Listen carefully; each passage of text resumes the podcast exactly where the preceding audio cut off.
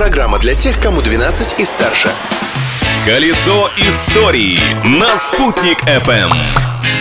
Большой солнечный привет всем! А коллегам-спортивным журналистам еще и поздравления с профессиональным праздником. С чем еще можно поздравить сегодня, 2 июля? Отвечает Юля. Юлия Самердина. Праздник дня.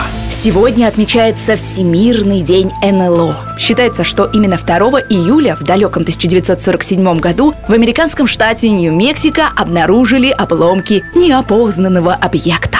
Похожие на тонкую фольгу, исписанные непонятными иероглифами осколки, оказались на редкость прочными. Их невозможно было распилить или расплавить. Власти США тут же засекретили всю информацию по данному делу и опубликовали опровержение, где говорилось, что это не инопланетный корабль, а всего лишь метеорологический зонд. Но фантазию землян было уже не остановить. Трагедия дня.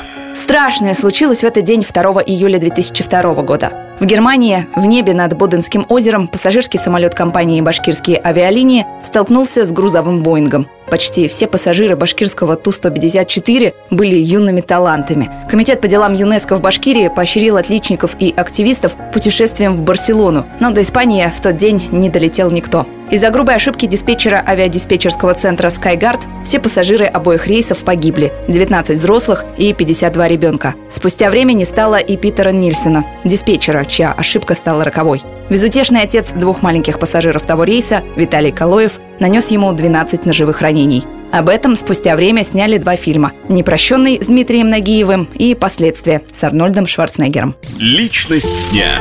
И еще один факт этого дня из истории республики. В этот день на свет появился народный поэт Башкортостана, лауреат премии имени Галимова Саляма и государственной премии Республики Башкортостан имени Салавата Юлаева Абдулхак Игибаев. 90 лет могло бы исполниться сегодня Абдулхаку Хажмухаметовичу. Поэт-лирик, воспевающий романтику молодости, радость детства и любовь к родному краю, написал более 30 сборников, а его поэму «Клич матери земли» перевели на русский, казахский, киргизский, украинский и якутский языки. На русском языке продолжим знакомиться с прошлым Башкортостана. Не обойдем страной и мировую, и российскую историю. Но все это завтра, в то же время. Не пропустите истории из истории на Спутник ФМ.